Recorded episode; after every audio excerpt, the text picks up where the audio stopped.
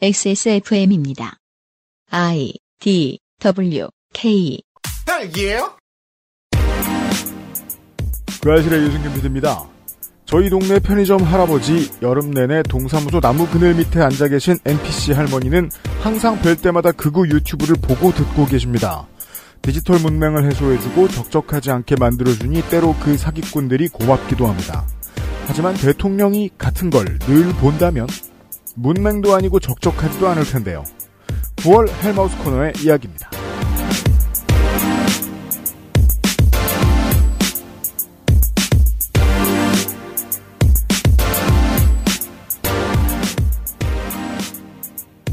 지구상의 청취자 여러분 한 주 잘 지내셨습니까? XSFM이 보내드리는 시사교양 팟캐스트 그것은 알기 싫다 471회 목요일 순서입니다.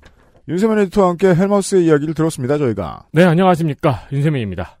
어제 헬마우스 이야기를 듣고 한국 시간으로 8월 30일. 네. 알약이 깔려있는 컴퓨터들이. 이게 뭐 한 00년대쯤에 이민 가신 분들 계시면은 알약이 좋다고 생각해서 계속 그 해외에서도 쓰시는 분들도 계실 거고 전 세계의 사용자들이 적지 않을 겁니다. 네. 국내에도 뭐 1,500만이 넘는다고 하죠. 그쵸. 근데 이제 저희 사무실에도 있었죠. 그렇죠. 심지어는 편집 PC에. 네. 네, 그래서 그 글씨를 편집하다가 어제 난리가 났고, 생각보다 제 주변에도 알약을 깔아놓은 사람들이 많더라고요. 그렇죠. 어제 난리가 났더라고요. 그래서 아무 죄도 짓지 않은 어, 컴스테이션 사장님도 전화를 받느라 난리가 나고 네. 네, 고생하신 분들이 상당히 많았던 걸로 알려져 있어요. 알약과 관련한 이제 저의 경험은 한 10년쯤 전이었던 것 같은데, 알약이 어떤 파일이 이제 이거 설치하면 안 된다고 음, 지웠어요. 네. 근데 또 조금 있다가 또 같은 파일을 또 지운다는 거예요. 그래서 침입 시도가 여러 번 있는 뭔가인가 보다. 음, 음. 하고 있다가 너무 좀 여러 번 있길래 어, 그 파일이 뭔가 하고 찾아봤더니 알약 업데이트 파일인 거예요. 그런 일이 있었죠. 자기 자신을 네. 바이러스로 인식한 적이 있었죠. 어, 자해 알약 사건을 제가 한번 겪었던. 아니, 알약은 뭐 쓰기에 따라 아주 훌륭한 프로그램인데. 어제 그래서 민정수석이 네. 편집을 하다가 음. 얼굴이 하얘졌다가 붉어졌다가 하얘졌다가 붉어졌다가 하면서 급히 하드를 띄워가지고 집으로 뛰어가더라고요.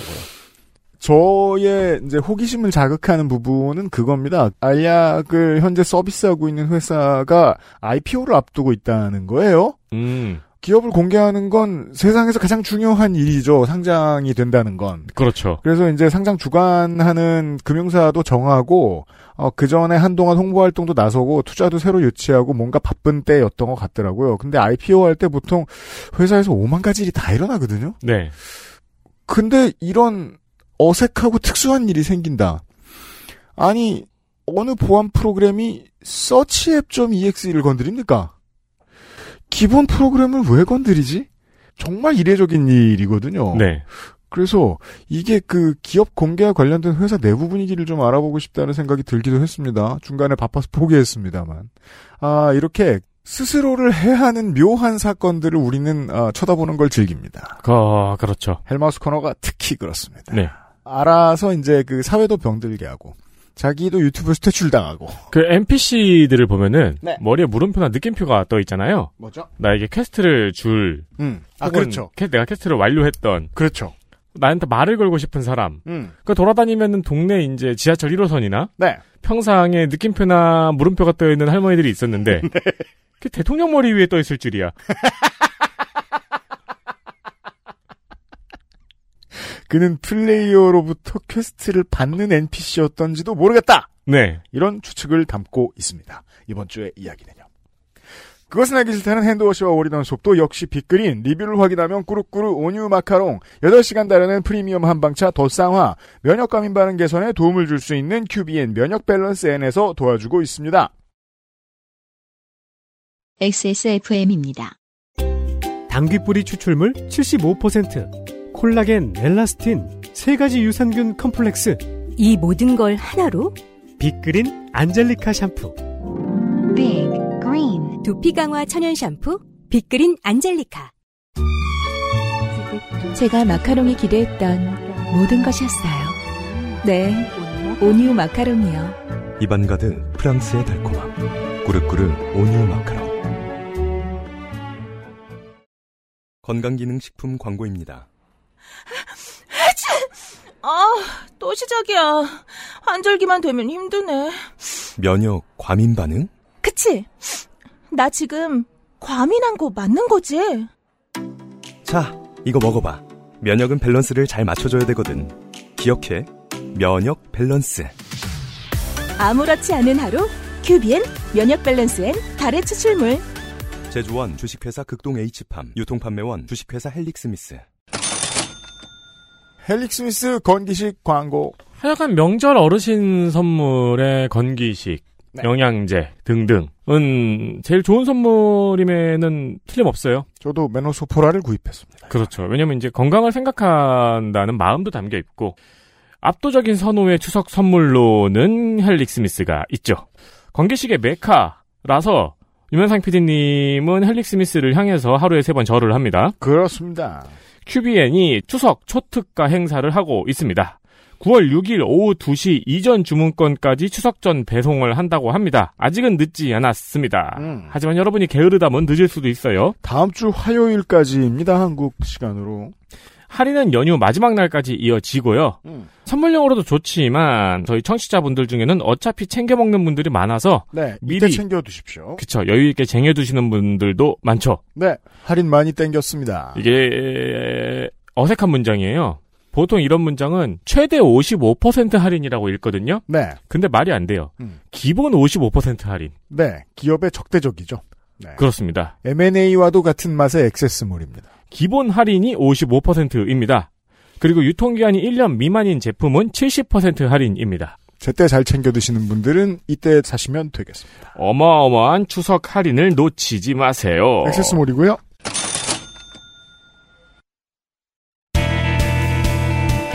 뉴스 Roundup History in the Making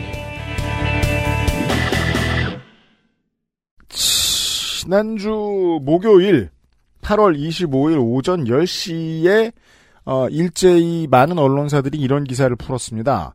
아무도 몰랐다. 김건희 여사 비공개 수해복구 봉사. 그리고 김건희 여사가 비공개 수해복구 봉사를 했다는 날은 같은 날 오후였습니다. 모르죠. 모르죠. 아직 봉사를 안 했으니까.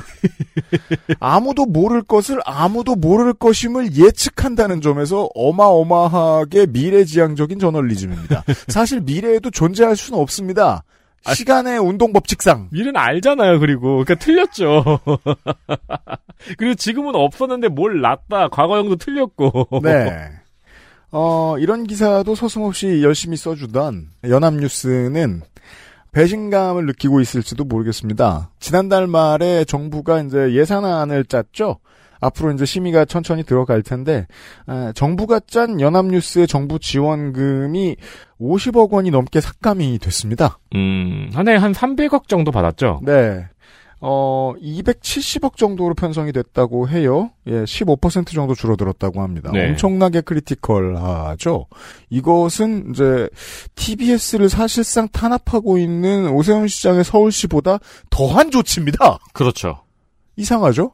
연합뉴스가 뭘 잘못했다고. 안 그래도 연합뉴스가 뉴스 아카이브 시간에 말씀을 드리겠지만 작년에 매출이 크게 떨어진 일이 있었거든요. 네, 그렇죠. 정권 교체의 큰 역할을 여당 입장에선 긍정적으로 한 매체인데 이렇게 돌아왔다는 점이 정말 이례적입니다. 하지만 제가 생각컨대 강한 노예 근성은 굶기면 더 나옵니다. 음.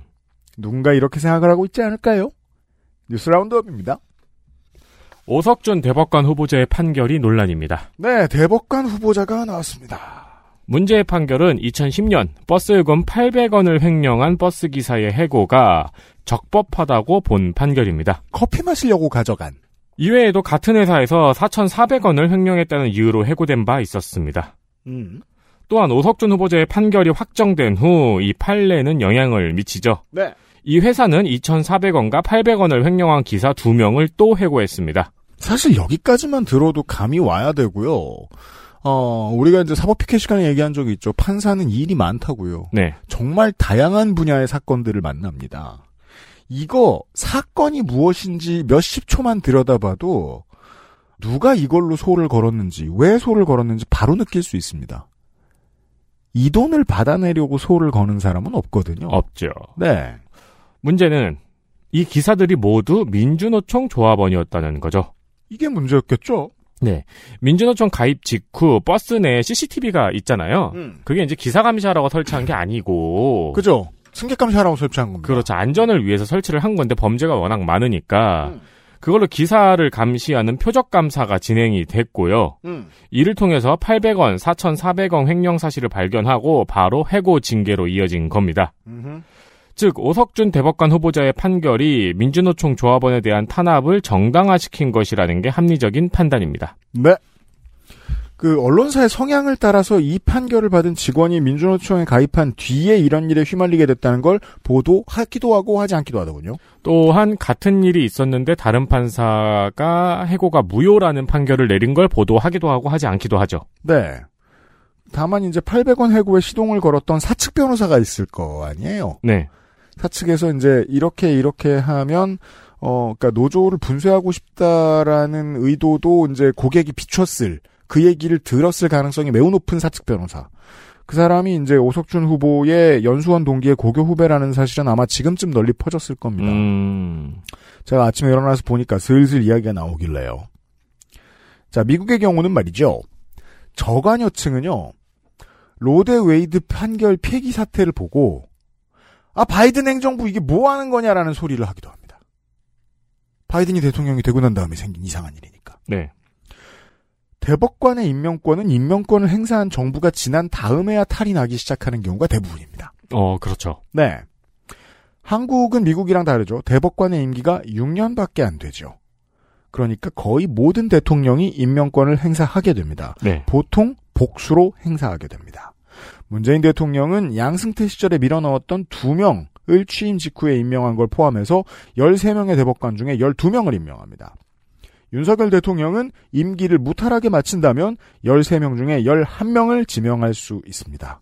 그리고 탈이 난다면 그 다음 정부 때쯤 크게 나겠죠. 그 첫 번째가 이런 느낌인 인물이라는 뜻입니다. 이번 정부 내내 대법관 교체로 이런 일들이 있을 겁니다. 진짜 주옥 같아요. 어, 그래요? 뽑는 사람들이요.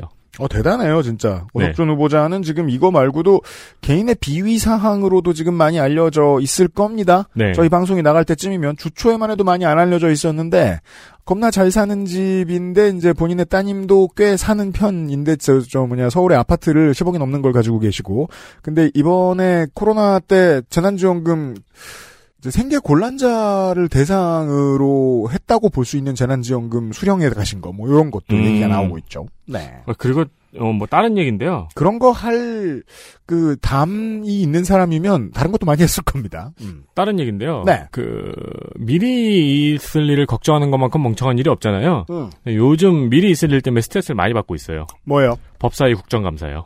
아, 그렇죠. 아, 그렇죠. 그때 장관님 출장 가셨으면 좋겠어요. 그러니까 뭐든 쉽게 끝났으면 좋겠어요. 우리가 해석할 일이 너무 많지 않게. 그 제가 맨날 얘기하잖아요. 국감 때 주목할 이슈가 한두 가지죠. 그러면 다른 게 다 실종된다는 게 문제라고요. 그러니까 그 망하잖아요. 작년 국감 이재명 국감이라고 떠들었습니다. 다른 거 다 잃어버렸어요. 조국 국감도 마찬가지였고요. 예. 해외 정치. 산나 마린 핀란드 총리가 친구들과 파티를 즐기는 영상이 유출이 되면서 총리로서 부적절한 행동이었다는 지적을 받았습니다. 이 같은 논란에 힐러리 클린턴 전 국무장관이 국무장관 자격으로 참가한 파티에서 신나게 춤을 추는 사진을 올리면서 산나 마린 총리에게 계속 춤춰라면서 연대를 표시했습니다. 이게 무슨 소리냐. 10년쯤 전에 제가 이 일을 시작할 때, 저는 아무것도 몰랐잖아요? 이게 이제 뭐, 보통 미디어 업계에 있는 사람들은 언론 정보학과를 나왔다든가, 음. 여기저기서 뭐, 인턴 기자, 인턴 PD 이런 거 해본다든가 하면서 처음부터 아름아름을 쌌습니다. 근데 전 전혀 모르던 분야에 들어왔잖아요. 네. 그래서 이제 환상이 좀 있었죠. 이 업계는 가요계랑 달라서, 내가 그 전에 있던 industry랑 달라서, 가방끈 긴 사람도 많고, 어, 책을 많이 읽은 사람도 많으니까, 맞춤법도 잘 안 틀리고, 미친놈도 적고, 대화가 좀 잘 되지 않을까.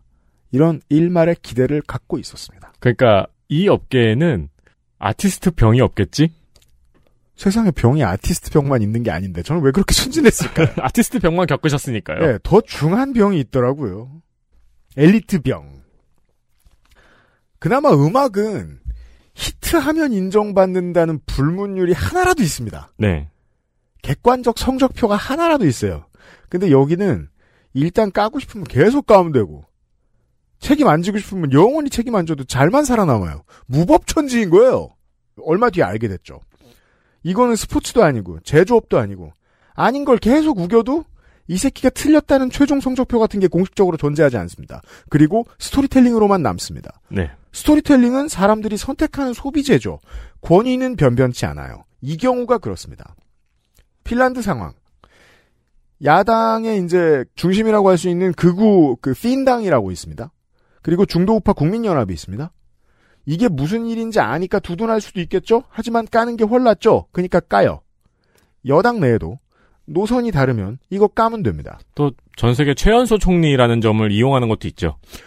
열린 여당의 다른 정당들도 캐스팅 보트가 필요합니다. 그래서 까면 그만입니다. 자, 그날은 노는 날이다. 일 없다. 나는 마약 안 했다. 모든 요건을 갖춘 해명이 있었어요. 하지만 그냥 등 돌릴 수 있습니다. 그게 정치입니다. 이해관계에 따라서 정답을 일부러 외면하는 게 정치입니다. 만약에 지금 우리나라에서 그런 일이 있다면 어떨까요? 윤 대통령이나 권성동 의원이 놀다가 걸려서 혼나죠. 근데 그건 놀아서가 아니에요. TPO가 영 틀렸기 때문이죠. 음.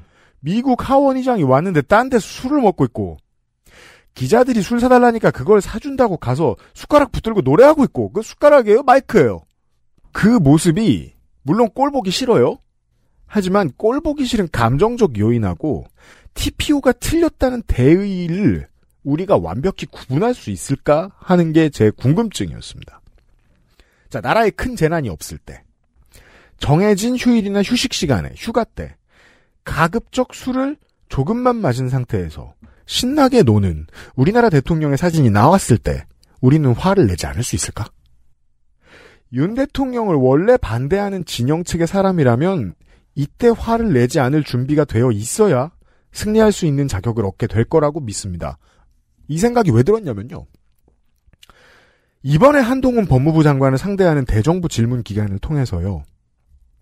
지금의 여권 지지자들은 끝까지 공부를 했고 열심히 했고 논리적이었던 이탄희 의원을 무서워하게 됐습니다. 음. 최강욱 의원을 비웃게 됐죠. 음.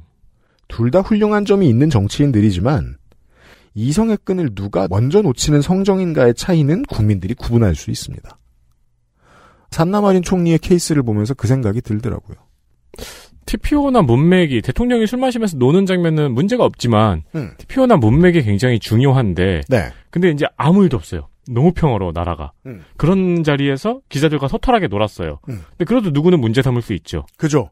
왜냐면 기자니까요. 그렇죠. 왜냐면은 뭐뭐 취약 가정이 몇만이다 이런 얘기 하면 그만이잖아요. 그래서 제가 찾아봤거든요. 어, 이제 유럽의 언론들이 찾아보기 시작했나 봐요. 그때 핀란드 총리랑 논 친구가 누구인가. 음 그렇죠. 근데, 봤는데 이해관계자가 아니죠? 그럼 누군지 공개하면 안 되잖아요. 네. 그러니까 공개하지 않는가 아닌가 싶었어요. 음, 음. 이해관계자가 맞다면 빨리 드러났겠죠. 아니었던 것 같아요. 네. 그쪽이 우리보다 충분히 신뢰로 이루어진 사회라는 가정하에서. 강 친구, 네. 그냥 친구, 정말 동네 친구. 뭐 고등학교 동창. 네. 그렇고요 자. 공산당 기간지 계열의 언론이 논평에서 미국의 전기차 세제 혜택에서 한국이 제외된 것이 쌤통이라는 사설을 실었습니다. 물론 저희는 그래도 어, 약조한 바가 있어서 씻지 말자고 한 중국 언론의 이야기는 씻지 않습니다. 여기는 공신력이 좀 있는 곳이에요. 네.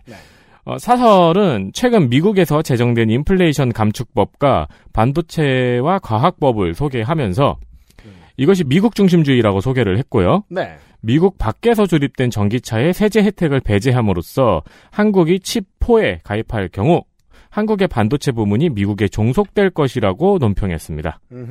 그러면서 한국이 칩4에 가입할 경우 중국 시장에 악영향을 미쳐서 한국의 이익에 반하게 될 것이라고 말했습니다. 이렇게 아무 이해관계도 없는 사람이 막 던지는 맞말이라는 점에서 노동신문 논평인 줄 알았습니다. 네. 외교 이야기. 뭔가 우리가 실력을 갖고 있다면 그 실력이 있는 분야가 우리가 주도적으로 휘두를 수 있는 무기인지 아니면 일부 양보해도 되는 파트가 있는지를 파악해야 되니까 외교는 그 점에서 통합 예술입니다. 산업, 경제, 국방의 흐름상 타국이 원하는 건 뭐고 두려워하는 건 뭔지를 느끼려면 감도 좋아야 되는데 공부도 많이 해야 될 겁니다. 이건 외교 측면의 분석이 1번입니다. 이 사건은. 들여다봤어요? 독일 3사, 미국 회사, 일본 회사 다 적용되는 보조금이 아이오닉이랑 EV6만 끊겼습니다. 수백만 원대의 보조금입니다. 많게는 천만 원도 갈 겁니다. 환율상 이제. 한 대당? 네. 그 정도의 보조금이면 이거 끊기면 가격 경쟁력이 사라집니다. 시장 퇴출이죠. 그냥. 네. 신재생 에너지 장려가 인플레이션 감축법의 핵심 중의 하나입니다. 근데 전기차 보조금을 왜 빼요? 그것도 아이오닉이랑 EV6만 왜 빼요?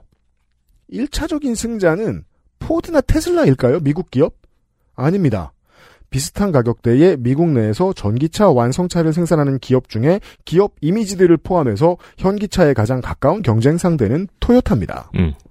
주인이 없어진 칩은 토요타가 가장 많이 가져갈 겁니다. 그러면 일본 기업에게 주고 싶어서 한국 걸 빼앗은 건가? 일본에게 주고 싶은 만큼 한국이 우습다는 마음이 컸던 건가 같은 질문 등등이 나옵니다. 국가와 국가 간의 외교만큼이나 기업과 국가와의 관계도 변수가 될 수 있습니다. 다른 뉴스. 이번 주에 애플이 중국의 YMTC라는 생긴 지 얼마 안 된 반도체 회사와 납품 계약을 맺었습니다. 제가 반도체 관련해서 공부할 때는 이런 게 쉽거든요. 회사가 뻔히 정해져 있으니까. 모르는 이름이 나온 거예요. 음. 이게 뭐야? 생긴 지 얼마 안 된 회사입니다. 근데 그 회사가 올가을에 출시되는 아이폰 14하고 SE 3세대에 들어갈 부품을 납품할 게 확 실시됩니다. 애플은 많은 제품을 생산하지 않잖아요. 네. 칭화 유니그룹과 지방 정부의 돈이 함께 들어간 회사입니다. 칭화 유니그룹은 칭화대 학교가 설립한 기업입니다. 근데 이게 국유가 됐습니다. YMTC는 그러니까 그냥 중국 정부의 국영 기업 같은 반도체 회사입니다. 아니, 바이든이 치포 동맹을 한다며 그래서 중국을 따돌린다며 외교에서 큰 소리를 치고 다니는 미국 행정부도 애플을 말리는데 실패한 것인가? 자, 배터리나 전기차나 반도체 같은 우리가 실력 있다고 여겨지는 무기들도 휘두를 수 있는 날이 길지 않을 수도 있겠습니다. 그런데 이 상황에서 미국 정부의 입장에만 우리 산업을 끼워 맞춰주는 게 맞나 모르겠습니다. 미국 기업도 미국 입장 안 봐주는데요? 통수네요, 통수. 미국 정부가 그렇게 생각하고 있겠죠. 네. 아니, 우리도 맞았죠. 우리도 맞았죠, 애플에. 네. 네. 하이닉스가 맞고 있죠, 지금. 그쵸. 예. 건강보험. 2023년 건강보험료율이 1.49% 인상될 예정입니다. 그런데 이를 전하는 언론들의 자세가 제각각이네요. 중앙일보는 내년 직장인 월급 7% 건보료로 빠져나간다. 1.49% 인상이라는 제목을 썼고요. 음. 조선일보는 유리지갑에 건보료 서름, 월급 7%대이는 시대라고 썼습니다.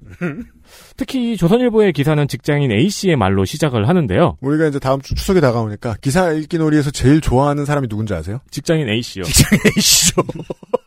그 사람 맨날 나와. 아니면 자영업자 A씨. 내 친구 같아요. 네. 직장인 A씨는 2017년엔 매달 월급에서 떼가는 건보료가 20만원 안팎이었다. 기절초풍은 안 했습니까? 그런데 이달엔 월 38만 원이 넘어 5년 만에 2배 가깝게 올랐다. 한 직장에 10년 넘게 다녔고 변변한 재산이나 내 집도 없는데 그동안 물가나 연봉 오른 것보다 건보료가 훨씬 많이 올랐다.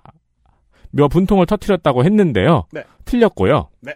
H는 지난 몇 년간 회사 비용으로 지원받는 연말 건강검진 외에는 거의 병원 진료도 받지 않았다. 고 했습니다. 네. 근데 그 건강검진만으로도 너는 뽕을 다 뽑았어요, 김경원 기자님. 그렇죠. 26살에 이런 기사 쓸 수 있을지 모르겠는데, 어, 만약에 본인이 바라는 정의로운 사회가 오면 40살에 파산이죠, 이 사람은. 그렇죠. 아니면은 건강검진을 평생 못 받던가요? 음. 네, 그리고 건보료가 올랐다면은 이게 어, 제일 중요하죠. 결론이 제일 중요하죠. 참고로 건보료 인상률은 최근 5년간 가장 낮은 인상률입니다. 그럼 정부를 빨아줘야지. 그럼요. 보죠. 올여름 언론의 대표적인 숫자 장난 두 가지입니다. 건보료 인상률, 그리고 민주당 전당대회 참가율. 음. 원래 민주당 전당대회 당대표 선거의 참여율은 30% 조금 넘었습니다. 네. 언제나. 그리고 국민의힘 당대표 선거의 참가율은 언제나 30%를 조금 하회했습니다. 근데 거기다가 30%에 육박하는 뜨거운 40%에 못 미치는 예상보다 차가운 같은 말을 앞에 붙이면 그게 사실이 될 것만 같다는 믿음 속에 살고 있습니다. 이게 정치라고요. 앞에 제가 설명드렸던. 음. 내가 그냥 우기면 인생이다 그게. 자 야구 선수가 아니니까 패전을 자주 하지도 않아요. 셰프가 아니니까 맛없다고 환불해달라는 말도 안 듣습니다. 이 기자들 인생 참 편해요. 건보료 보도할 때도 마찬가지입니다.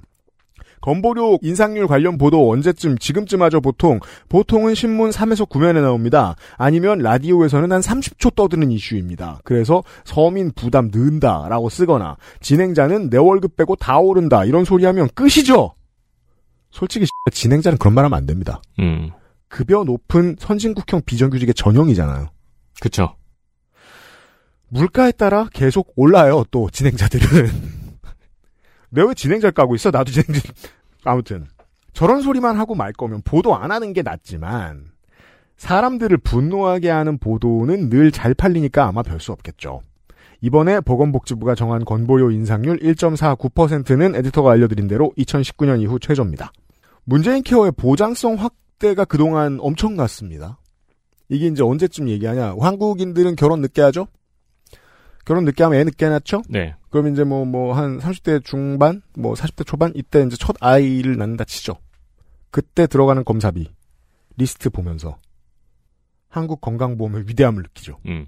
그 다음부터 이 소리가 쏙 들어갑니다. 네. 그 전까지는 계속 뭐라고 합니다. 문재인 케어의 보장성 확대도 확대긴 했는데 고증세 고복지의 기조가 있죠. 세금으로 넘어오면 이건 전 세계가 다 마찬가지랍니다. 근데 발 맞춰 가자면 한국은 건강보험이 되게 중요한 portion이잖아요. 건강보험료도 세금은 아니지만 크기가 더 커져야 되죠. 그래서 지난 정부는 18년에 2%를 올렸고 19년에 3.5%, 20년에 3.2% 상당히 올렸습니다. 거기에는 또 박근혜 정부의 문제도 좀 있었는데 어, 2016년에 17년 건보료 인상률을 제로로 만들어 버렸어요. 음. 한국은 안 그래도 보장성이 전 세계적으로는 낮은 편입니다. 선진국들에 비하면 70%가 좀 안 되죠. 네. OECD 평균 80% 정도라고 얘기들 합니다. 따라가야 되는 입장인 거예요. 보통 뭐 제가 아까 말씀드렸습니다만 신생아 질병 아니면 요즘 가장 바뀐 거 뭐죠? 뇌 MRI 촬영. 음. 이제 MRI 촬영들 많이 지금 보장됐죠. 많은 사람들이 찾는 항목을 통해서 그 혜택을 이제 많이 경험했습니다. 물론 저도 결론은 정부 비판이에요. 이거 왜 올렸냐? 정부 비판이에요. 그렇지만 올렸다고 뭐라고 하는 게 아닙니다. 더 올렸어야 되고요. 더 큰 문제는 보장성을 축소한다는 거죠. 이거 일부러 보도를 덜 하는 건지 말을 열심히 안 하더라고요. MRI 재비급여화. 다시 뺀다. 네. 너도 나도 필요 없는 검사를 받는다는 얘기를 해요, 관계자들이. 에디터 혹시 데이트하러 종합병원 가서 MRI 찍어본 적 있냐는 겁니다. 데이트하러 종합병원 가서 MRI를 같이 들어가진 못하잖아요. 그쵸. 그럼 뭐가 찍힐래나? 그럼 암이 나온들 누구 암? 옥신각신. 그렇죠. 네 거다 내 거다. 그럼 또 찍어야 되고 안 좋네. 비급여 와야 되겠네. 한 1시간 누워있고 싶은데 종합병원 가서 MRI나 찍어야겠다 하신 분 있으면 사연 써달란 얘기입니다. 보장성이 낮았던 걸 다른 선진국 수준으로 올리기 위해서 보험료를 그동안 올렸던 건데 이번에는 보장성을 줄일 건데 보험료를 왜 올리냐는 거예요. 누구 이해에 맞는 계산인지는 몰라도 이러면 경제지도 불만을 표출합니다. 물가 상승률이 어느 정도 반영된 건 아닐까요?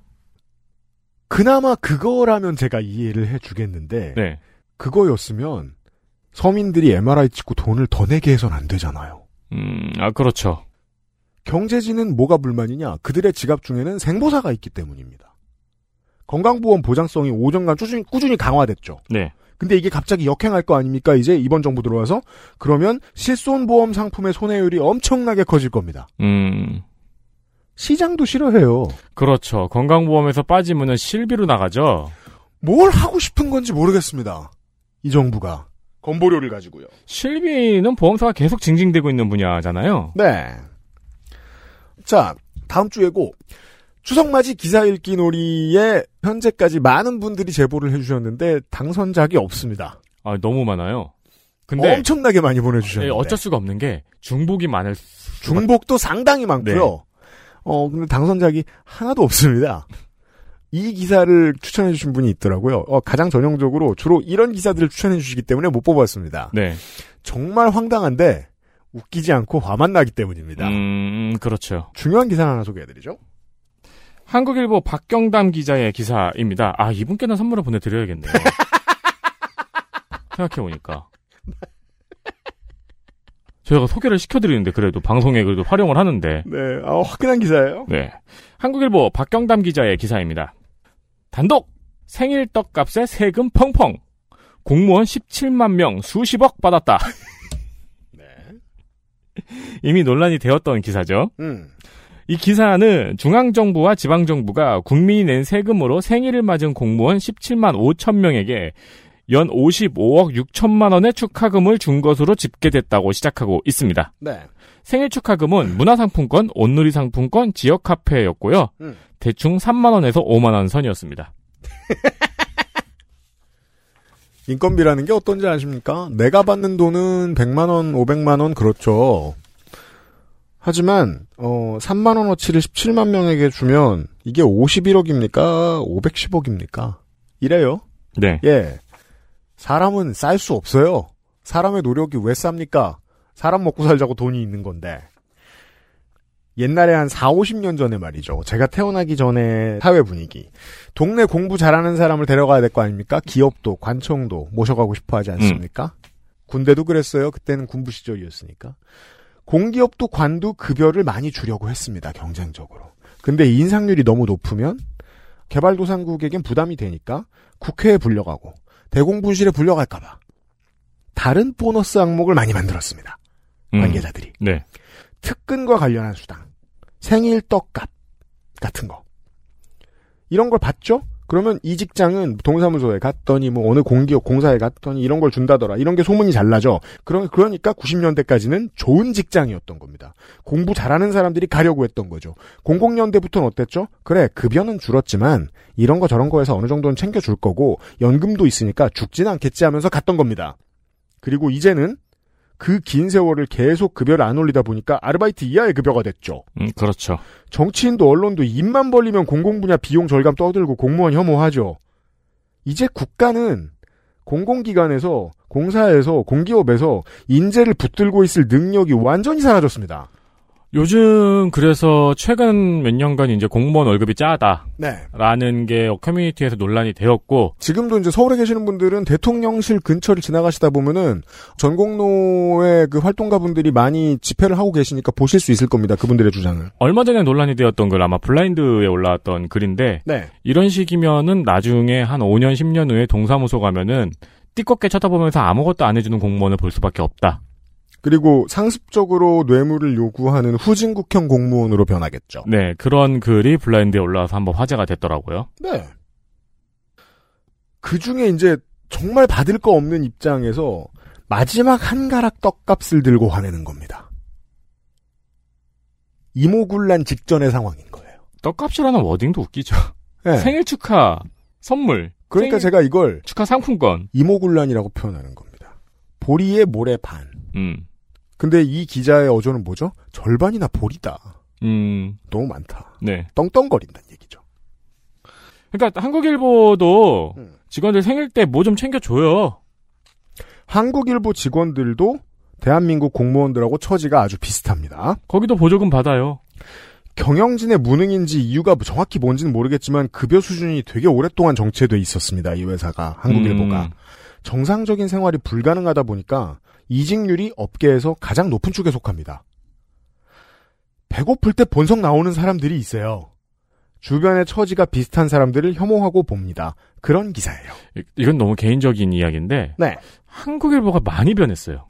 옛날에는 제가 한국일보 기사를 굉장히 좋아했거든요. 정말로 편중되지 않은 부분이 있었고 그러니까 어차피 모든 언론사들이 멍청한 사람 멍청하고 똑똑한 사람은 똑똑한데 네. 한국일보는 똑똑한 사람들이 온도가 낮아서 좋았어요. 그리고 다른 언론에는 없는 팩트 같은 것도 많이 갖다 놨었고 네. 네, 그런 부분이 있었는데 요즘에 많이 변했어요, 진짜. 이제 마지막으로 어, 그런 한국일보를 지키고 싶어하는 직원들이 불꽃을 태울 때 지금으로부터 한 9년 전 어, 한국일보 기자들이 그 알실에 출연하신 적이 있었습니다. 찾아보시면 나옵니다. 딴지에 있고요, 그건. 너무 나쁜 말만 많이 했는데요, 한국일보에 대해서. 한국일보에서 올해 가장 훌륭한 기획 취재가 나왔습니다.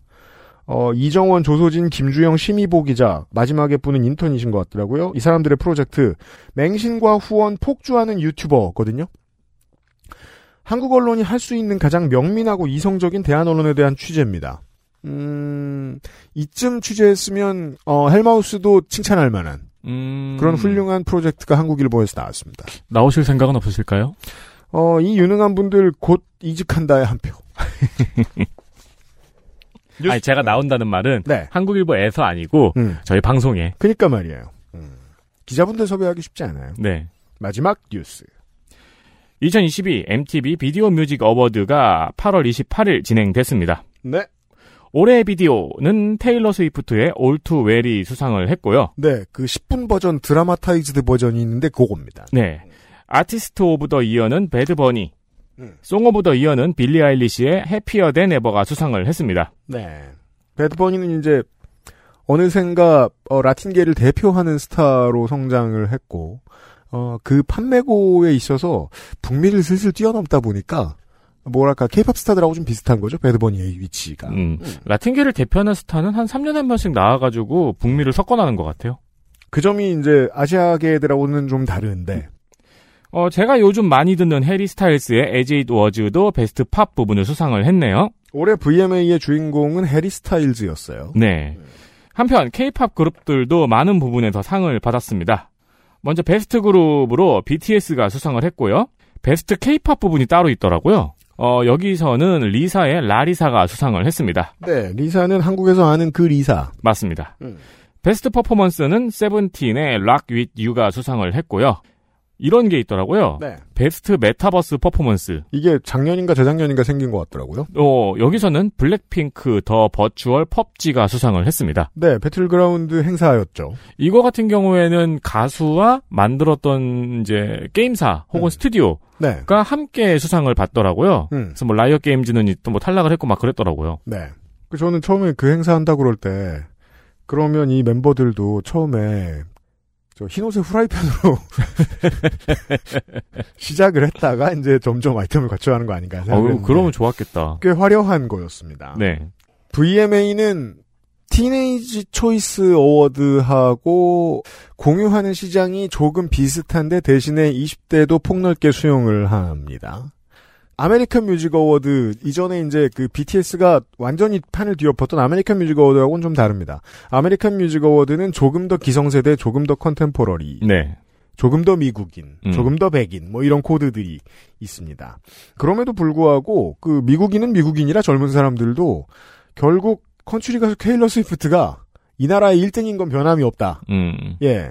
그 외의 면면들은 보면 다 우리가 원래 알고 있던 얼굴들, 꽤 오래된 얼굴들입니다. 네. 그나마 젊은 사람이 빌리 아일리시고 해리 스타일즈가 그나마 요즘 사람일 뿐이고 락 부문 보면요, 막 레드 칠리 페퍼스? 뭐 어, 뭐였지? 그러니까요. 예. 레드 칠리 페퍼스가 아직도 상을 받더라고요. 그 서수남하청일이 아직도 나오고 있어요. 유재석 네. 강호동이 아직도 나오고 있고 그 이 업계가 물갈이가 잘 안 된다라는 사실을 좀 느낄 수가 있고 제가 꾸준히 강조해서 말씀을 드리던 미국 팝의 localize화가 꾸준히 진행되고 있다는 사실도 느껴집니다.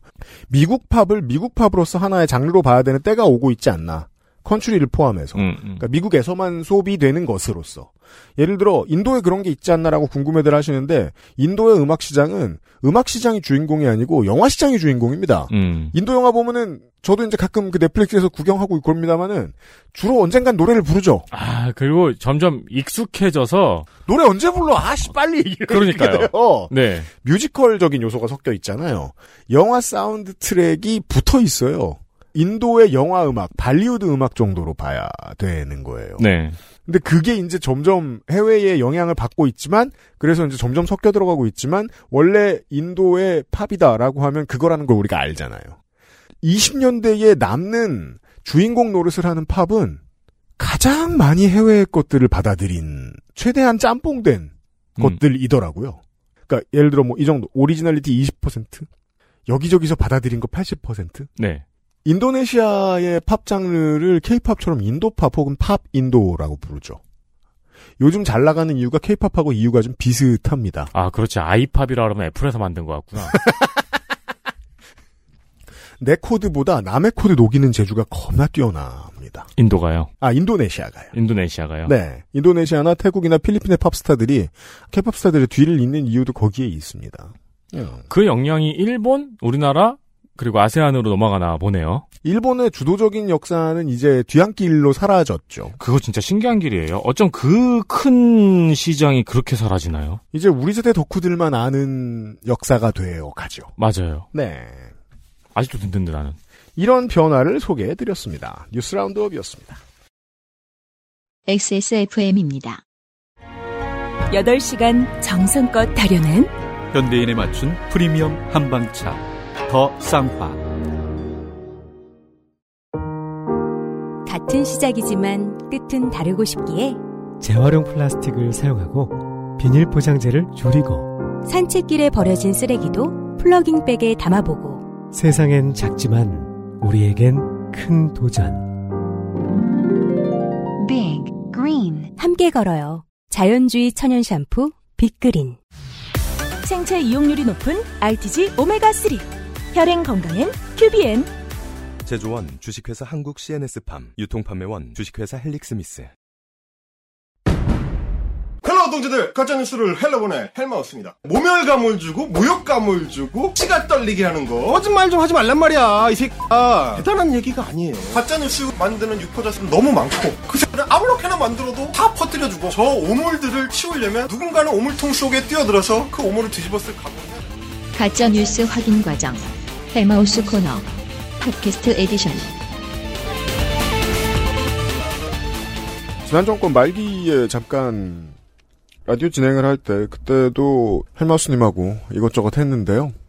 그 방송국은 이제 헬마우스를 헬마우스라 부르지 못하는 방송국이라 아무튼 그래도 헬마우스와 함께 팩트 체크를 했었는데 상당히 수준 높은 것들을 많이 했었습니다. 제가 정말 하고 싶었던 것들. 우리나라 기상청이 정말 그렇게 날씨를 못 맞추는가 같은 이런 훌륭한 머리를 많이 굴려야 되고 어, 우리의 삶에 실제 도움이 되는 헬마우스 코너에서 그런 어, 똑똑한 것들을 할 틈이 없습니다. 월간 극우 헬마우스 코너입니다. 돌아왔습니다. 안녕하십니까 월간 구구 헬마우스입니다 아 이거 되게 좋다 월간 뭐 요즘 이렇게 그거 월간 붙이려면 약간 레벨이 좀 있어야 되잖아요 그렇죠. 월간 박지원 어. 아 라디오 코너? 월간 이재호. 뭐 이런 거 정도 원래 보통 돼야 되는데. 저는 이제 잡지처럼 월간 조선 음. 신동아 뭐 이런 것처럼. 월간 극우. 월간 극우 신극우. 어 이게 네. 이게 매달 나온다는 게 놀랍습니다. 이제 어. 한 달이 되게 길어졌어요. 왜냐하면 짧은 텀으로 너무 많이 튀어나오기 때문에. 깜짝 놀랄 정도로. 그리고 뭐랄까요? 이제 점점 나빠질 수 있다는 것도 놀라운 일이고 그렇습니다. 예, 그런 문제들에 대해서 한번 다뤄보려고 합니다. 이번 주도 한번 기대를 해보세요. 근데 이제 문제는 최근에 우리 월간 극우의 이제 어떤 그 봉착한 딜레마. 네. 어, 고구마 줄기죠, 고구마 줄기. 끝도 없이 나온다. 하나를 캐다 보면 캐는 중간에 딴 애가 나와요. 그래서 다음 아이템도 제가 발견을 해가지고 음. 어, 그것까지 뒤에 슬- 슬쩍 묻어놨습니다. 근데 이제 놀라운 거는 다음 아이템을 발굴해서 우리 원고의 마지막쯤에 슬쩍 묻혀놨는데 그 사이에 얘가 메이저 언론을 타버려. YTN에 단독으로. 나가고. 아, 네. 이런 식으로 겹쳐요. 그래서 자꾸 이제 들으시는 분들이 오해하시는 게 저희가 이제 보통 이제 화요일이나 수요일에 녹음해가지고 목요일, 금요일, 토요일 이렇게 나가잖아요. 네. 그 중간에 다른 애가 터지는 바람에 우리가 늦은 것처럼 보여져. 사실 저희가 빠릅니다. 타임테이블이 되게 여러모로 섞여 있어요. 어, 저걸 지금 터트리네? 우리 몇 주 전부터 준비했는데? 음. 라고 생각하는 것도 있는데, 또 다른 것들도 있습니다. 우리 지금 지난주인가요? 지지난주인가요? 처음으로 이제 한겨레 단독 보도로 이게 좀 시끄러워졌죠? 대통령 취임식의 invitation. 리스트. 네. 그 얘기 우리 지난달에 했잖아. 그렇죠. 저희들도 마음이 급합니다만, 여전히 어, 몇주 뒤에 특종들도 나올 겁니다. 기대해 주세요. 우리 에디터는 인사 안 해도 되나요? 아, 앞에 했을 아까, 거예요. 아까 했을 거예요. 아, 아, 그래요? 우리 녹음은 지금 시작했습니다만 아, 아, 아, 어, 알겠습니다. 아이템 준비. 요새 생방에 너무 익숙해져가지고 아, 아이템 준비를 하면서 이제 네. 그 고민을 많이 했어. 내놓으면 원고가 길어지고요. 고민을 안 하고 하면 음. 원고가 길어져요. 이번에도 그랬는데 저는 이게 되게 특이한 구조로 이제 원고 준비를 하거든요. 네. 일단 UPD님이랑 아이템을 잡고 음. 그러면 어떤 어떤 영상들을 쓸지를 머릿속으로 이제 대충 그려요. 네. 그다음에 그 영상들을 찾아 나섭니다. 음. 문제는 그 영상들을 찾아 나서면 딴게 또 있어요. 이게 곁- 곁다리로 계속 올라와요. 그러고 나서 아 이제부터 원고를 써야지라고 생각하고 이제 제목을 적거든요. 음. 오늘 제목은 어, 이봉규와 나쁜 기적입니다. 이봉규. 이봉규? 네. 뭐 모르시는 분들 많으시겠지만 나, 나쁜 걸 기적이라고 할 수 있을까요? 어, 그걸 이제 설명을 해드리겠습니다. 보통 우리는 재앙이라고 하죠. 그럴 수도 있고요. 아 이건 제목이 굉장히 의미가 있어요. 그러니까 토요일 날쯤에 제가 이런 얘기를 할 거예요. 아주 기적적으로 나쁘군요. 어, 이러면서. 그렇죠. 네. 그 미라클에도 여러 종류가 있는데 더 먼키즈 포우라는 소설이 있습니다. 네. 고전 축에 들어가는 이제 소설인데 맞습니다. 석기 시대 이래로 우리 인간들은 미지의 존재, 모르는 존재. 스티븐 스필버그가 이제 이미 예견했다시피 미지와의 조우 자체는 이제 공포를 자아내죠. 음. 그렇죠. 아, 잘 모르는 게 튀어나오면 일단 겁을 먹습니다. 음. 그거는 어, 진화의 결과인데 왜냐하면 모르는 걸 함부로 손대면 죽을 수 있으니까. 네. 그렇죠. 음, 그걸 피하기 위해서 어, 두려워하고 위험을 회피하도록 진화가 되어 왔습니다. 그래서 이제 생각합니다. 대체 복국은 어떻게 우리 밥상에 오르게 됐을까? 그렇죠. 성게 처음에 먹어보려고 했던 그 유인원은 누구냐? 그리고 그러니까 그 다음에 메뉴로 만든 새끼가 더 미친 새끼. 게 그렇죠. 옆에서 먹고 죽는 걸 봤을 텐데. 네. 제가 왜 죽었지? 하면서 그렇죠. 그래서 인간은 진보와 보수를 함께 음. 가지고 있다는 거죠. 보수적으로 생각해야 살 수 있는데 그렇죠. 옆에서 죽는 걸 보고 또 처먹어 봐야 진보예요. 그런 진보적인 애들이 있어요. 그리고 이번에는 열을 마비로 끝나는 경우들이 있잖아요. 그 다음 진보가 일어나는 건데 네. 그 진보의 중간 지점에 사실 이제 종교가 있는 겁니다. 공포에는 양면성이 있어서 음. 회피해서 위험을 피하는 경우가 있지만 어, 그 공포 자체를 신성시하는 걸로 나아가면 그렇죠. 번개가 치는 현상이 종교가 되는 거죠. 네. 그래서 설명되지 않는 어떤 자연적 우연들이 계속해서 일어날 때, 음. 연달아서 일어날 때, 어, 현대 과학은 보통 어, 우연의 발생 확률을 계산을 합니다. 음, 그렇죠. 그게 이제 수학이죠. 네. 음. 어, 그런데 그 평범한 보통의 인간들은 연속된 우연의 사건들을 묶어서 이걸 기적이라고 부르고 싶어 할 때. 스토리텔링 안으로 넣고 싶어 합니다. 해석이 안 됐는데. 그렇죠. 그게 성서가 되기도 하고 음. 경전이 되기도 하는 건데 자 수학에서 로또 1등은 814만 5,060분의 1입니다. 확률이죠. 네. 근데 보통의 인간은 뭐냐면 음. 이게 46개의 숫자 중에서 6개가 연속으로 일어나는 거 음. 기적입니다. 네. 있을 수가 없는 일이에요. 그리고 그 기적이 연달아서 일어나. 지난달에도 일어났는데 이번 달에도 일어난다. 음. 거기는 로또 명당이 됩니다. 그렇죠. 그건 이제 종교의 영역이죠. 종교하죠.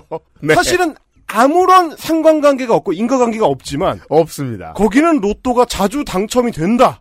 이게 이 믿음으로 심어지는 거죠. 그러니까 그나마 통계학적 해석을 하고 싶으면 지난번에 된 데는 다음번에 안 된다라고 생각하고 안 가는 게 오히려 더 합리적입니다만 그렇습니다. 반대로 해석하면 사람들은 로또, 그렇게 생각하지 않습니다. 로또 명당이 되면 네. 많은 사람들이 거기 가서 사니까 그래서 나오죠. 확률이 올라가죠. 여전히 난 안 되죠. 이런 해석을 시도하는 게 아니고 여기 명당이다. 네. 터가 좋다. 음흠. 주인이 관상이 좋다. 이렇게 가는 거죠, 이게. 어, 그래서 네. 우연의 중첩이라는 게 miracle, 이제 기적으로 보이는 경우들이 있지만 사실 기적에는 좋은 기적과 나쁜 기적이 있다는 게 음. 우리 조동필 선생, 조던 아, 필 감독의 신작 신작. Nope 나옵니다. 그래요. 제가 이제 스포일러 없이 음. 나쁜 기적에 대한 얘기가 이제 Nope의 어떤 중심 줄기인 건데 네. 어떤 난리통 사건이 영화 안에서 발생을 해요. 음. 근데 그 난리통 사건에 주인공 중에 한 명이 시간이 멈춘 듯이 바라보게 되는 사물이 하나 등장합니다. 그래요. 주변이 다 난장판인데 음. 신발이 하나, 네. 신발이 하나 압축으로 서 있어요. 음. 굴러가다가 멈췄는데 음. 압축으로 딱 90도로 얘가 서버린 거죠. 네. 그 순간을 주인공이 목격을 합니다. 음. 그래서 본인이 이 사건 안에서 살아남은 본인이 chosen one 선택된 자다. 음. 이 기적을 목격한 장본인이다. 네. 이런 착각을 하게 됩니다. 스토리텔링. 스토리텔링이죠. 네. 근데 사실은 거꾸로 서 있는 신발은 어쩌다 보면 아주 낮은 확률로 생길 수가 있어요. 네. 불가능은 아니야. 동전 던졌는데 세로로 땅에 딱, 딱 서는. 그런 어, 느낌. 그런 거. 네. 이게 어떤 사람한테는 추준 원으로서의 자신을 입증하는 증거가 되지만 사실은 그냥 우연이죠. 네. 이 차이를 이제 구별을 해야 되는데 그렇기 때문에 기적이라는 거는 어, 보는 사람은 대단해 보이지만 사실은 중립적인 거고 상황에 따라서 기적의 방향성은 달라집니다. 어떤 기적은 좋은 방향으로 가고 어떤 기적은 나쁜 방향으로 가는데 어떤 기적은 나쁘기만 한 경우가 있어요. 예. 그런 일들이 영화 노베에서 일어납니다. 음. 근데 제가 이제 더 먼키스 파워를 얘기한 게 이 영화 노비 소설 원숭이 손에서 일어나는 사건의 모티브를 받았거든요. 네. 신령물에다가 신령한 어떤 물건, 그러니까 이 잘린 원숭이의 네. 손에다가 뭐 이게 부두교 계열의 그런 어떤 종교겠죠. 거기에 돈을 벌게 해달라고 소원을 빌었는데 음. 돈은 벌게 됩니다. 네. 근데 어떻게 벌게 되느냐가 중요하죠. 아들이 일하던 공장에서 기계 사이에 끼어가지고 죽어요. 그래서 그 보상금으로 소원을 빈 아버지가 돈을 벌게 되는 결과가 생기는 거죠. 음. 이것도 역시 마찬가지로 그냥 우연의 산물인데 음. 아버지 입장에선 그리고 아내 입장에서는 네가 소원을 비는 바람에 아들이 죽어가지고 이 나쁜 기적 때문에 우리가 이런 일은 당한다. 그죠. 어 그래서 당사자들한테는 저주가 되는 거죠. 그래서 이 나쁜 기적이라는 단어를 헬마우스님이 쓴 이유가 있는 거죠. 확률상 일어날 수도 있었던 어떤 극히 낮은 확률을 뚫고 나온 우연이라 그렇죠. 스토리텔링으로 해석하는 것이 조금 더 바보 같을 수도 있는 어떤 상황을 해석하려고 하는 인간의 모습. 접니다. 이라는 점에서 그게 저예요. 이라는 점에서 이 나이트폴 120년 전에 쓰여진 이 작품은 수도 없이 리메이크됩니다. 그렇죠. 네, 제가 가끔 이따금 잊을만하면 얘기하는 그 앨런 웨이크에서도 어, 이 이야기를 리메이크한 것의 리메이크입니다. 음. 나이트폴 시리즈. 어, 아마 이제 여기까지 들으시면 네. 청취자분들 짜증 나실 거예요. 저 새끼는 도대체 무슨 얘기를 하려고. 이봉규라며. 어, 이봉규라며. 이봉규라 털어. 어디서부터 뭘 어디서부터 시작하는 거야? 진짜 사설 길다 길다 했더니 이제 진짜 어디까지 가는 거야? 그런 생각 하실 거예요. 근데 듣다 보면 듣다 보면 제가 마주친 이 어떤 쾌감과 만나십니다. 나쁜 기적. 나쁜 기적. 자, 2022년 2022인 코리안 페니슐라. 자, 우연의 중첩이 네. 하나의 방향을 가리킵니다. 마치 영화적으로 스토리텔링을 시도하겠습니다. 지금 수많은 우연의 중첩이 네. 2022년 우리 앞에 음. 여의도와 광화문에서 벌어지고 있는데 네. 그리고 또 용산에서 벌어지고 있는데 음. 그것이 옵니다. It's coming. 음. 어? 그것이 오는데 저희가 오늘 그걸 해설을 해드리겠습니다. 그렇습니다. 자, say his name. 봉규리. 이봉규. 이봉규라는 이름. 아, 네. 평범한 우리 청취자분들이라면 평생에 살면서 단 한 번도 마주칠 일이 없는 이름이고요. 음. 아, 마주치지 않으신다면 여러분은 축복받은 인생을 살고 계시다. 왜냐면, 네. 그런데 이 중절모는 다 봤어요. 한 번쯤 보신 그 중절모. 네. 중절모의 정체는 모르시는 게 편한 중절모. 네. 네. 그 빨간 중절모의 주인공 봉규리입니다. 봉규리의 이름을 어 우리 유피디님이 네. 갤럭시 22 프로 맥스 너머로 음. 어 저에게 뱉었을 때 그렇죠. 저의 장탄식. 아 거기까지 가야 되나? 사실 우리가 식당에 가서 TV를 보잖아요. 네. 그러면 상단의 TV 조선을 보는 것보다 좀 더 큰 그 중절모를 보는 게 더 빠르잖아요. 그렇죠. 아. 저희가 2013년부터 2016년까지 악몽과도 같이 예, 감자탕집에 켜져 있는 TV조선 화면에서 종종 마주쳤던 맞습니다. 밥 먹으러 가면 늘 있던 그 중절모. 그 사람입니다. 아, 생각해 보면, 간단하게는 이렇게 소개드릴 수 있습니다. 소위 제가 부르기를 차명진류, 그렇죠. 어, 부정선거 음모론류, 음, 네. 들 중에서 제일 어, 길게 살아남는 사람입니다. 현재까지. 네. 왜 길게 살아남을 수 있느냐? 가장 천박합니다. 그러니까 차명진류의 천박함과는 또 좀 종류를 달리하는 어떤 굽힘을 몰라요? 예, 그런 어떤 아저씨적, 계저씨적, 할배적 천박함. 음. 그래서 이제 주 시청층의 깊은 공감을 불러일으키죠. 음. 예, 그런 어떤 생존력으로 지금 살아남고 있는데 특히 유튜브로 전업을 한 뒤로는 어, 오히려 더 잘 나가고 있습니다. 우리가 지난 헬마우스 시간에 이야기했던 순진한 똑똑한 언론인들 있잖아요? 음. 아유, 그런 게 어딨어. 삶이 어떻게 그렇게까지 더러워. 라고 생각하는 사람들 머릿속에서는 국민의힘은 개혁이 끝났다고 생각하죠. 음. 황교안 체제에 있었던 극우 유튜버들 앞에 줄 서 있던 그 모양새가 완전히 사라졌다고들 생각하죠. 음. 그렇습니다. 그 반증의 한가운데에 이봉규가 존재합니다. 그러니까 지금 딱 말씀해 주시는 거를 받아서 제가 말씀을 드리면 이런 거예요. 지금 이제 통일부 장관을 하고 있는 에, 권영세 의원. 네. 그분 같은 케이스가 이 소위 한국 보수 본류가 이상적으로 생각하는 어떤 보수적 원형인데 음. 어, 검사 출신에 국정원에서 양기부에서 오래 일했지만 음. 국회의원을 하면서 중저음의 목소리에 깔끔한 매너를 가지고 있는 걸로 보이는. 네. 음. 하지만 뒤에서는 어, 서해 공무원 피격 사건 같은 공작지를 기획하는 그렇죠. 사람이죠. 네. 근데 그게 이제 보수 본류가 생각하는 어, 추잡함, 잘 가려진 추잡함. 음. 맞습니다. 인 건데. 그러니까 뭔가 이경영. 그렇죠.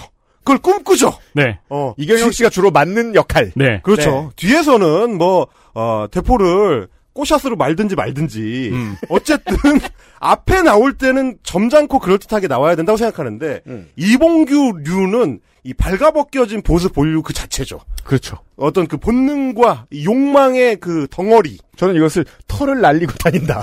라고 이야기합니다. 집에 진공청소기가 없는 사람들. 그래서 그 보거 쓰는 내 친구에 나오는 먼지 괴물들이 막 그렇죠. 뛰어다닙니다. 네. 아, 씨. 하여튼 그분이 지금 운영하고 있는 게 이봉규 TV예요. 네. 털 날리고 있는 아저씨가 나와서 벗은 상태로 춤을 추고 있는데 옆에서 같이 춤을 추는 사람이 백업 댄서가 있습니다. 백업 댄서가 있어. 어, 근데 내가 어, 어, 디서본 사람 같아요. 국회의원을 지냈던 강승규 대통령실 시민사회 수석이야. 그렇습니다. 아니 수석 비서관님 여기서 뭐 하시는 겁니까? 충격을 받았습니다 모두가. 네. 강승규 시민사회 수석이 이봉규 TV에 전화 인터뷰를 해가지고 음. 낸시 펠로시 미국 하원 의장이 방문을 했는데 왜 대통령은 휴가를 갔다가 핑계를 대고 전화 통화만 했느냐? 음. 이런 진지한 얘기를 물어봅니다. 음. 네. 그리고 아주 진지하게 강승규 수석이 해명을 해요. 음. YTN이 아니고 이봉규 TV입니다. 네. 그래서 모두가 충격을 받았죠. 음. 그런데 어, 이 언론들이 이제 그제야 화들짝 놀라서 이봉규 TV의 그 타임라인을 쭉 훑어봤더니 음. 처음 나온 게 아니야. 심지어 자 8월 아주 5, 오던 사람이란 얘기예요, 여기서. 8월 5일에 출연해서 논란이 된 건데 알고 봤더니 이미 7월 20일에 대통령실 수석비서관 자격으로 출연을 했었고요. 취임한 이후에 취임한 이후에 네. 취임한 이후 두 번째 출연이고 음. 취임 전에도 있습니다. 자 국민의힘 선거대책본부 그러니까 윤석열 선거 캠프의 조직 강화단장 자격으로 2월에 두 번 이미 출연한 적이 있습니다. 야, 황교안 시절에 이런 짓이 저질러졌으면은 온 언론이 다 떠들고 지지율이 팍팍 내려갔을 텐데. 충격적인 건 뭔지 압니까? 뭔데요? 황교안도 나갔습니다. 제가 진짜 초기부터 늘 말씀드리는 게 곰팡이 포자는 늘 거기 있어요. 여러분이 방 구석에 장판을 들춰보지 않았을 뿐이지. 여러분이 전세로 다, 시 들어오면서 그 방에 다시 들어오면서 도배를 실크 벽지를 새로 하는 바람에 여러분은 그 현장에 없으셨잖아요. 그렇죠. 그래서 도배를 하신 그 전문가분이 잘 발라놨기 때문에 안 보일 뿐이지 곰팡이 포자는 여전히 거기 있다. 그렇습니다. 이미 있었다. 음. 그리고 우리가 모르는 사이에 이미 벽 전면으로 퍼지고 있었다라는 거죠.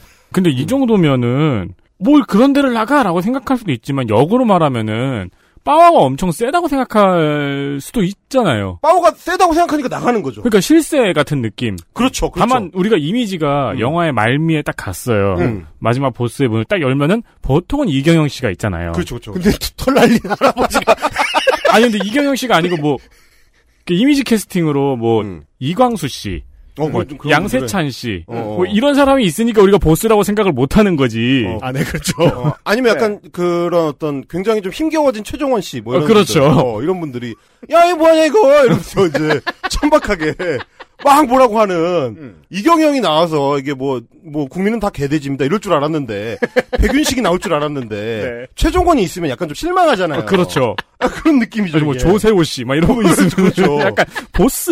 어.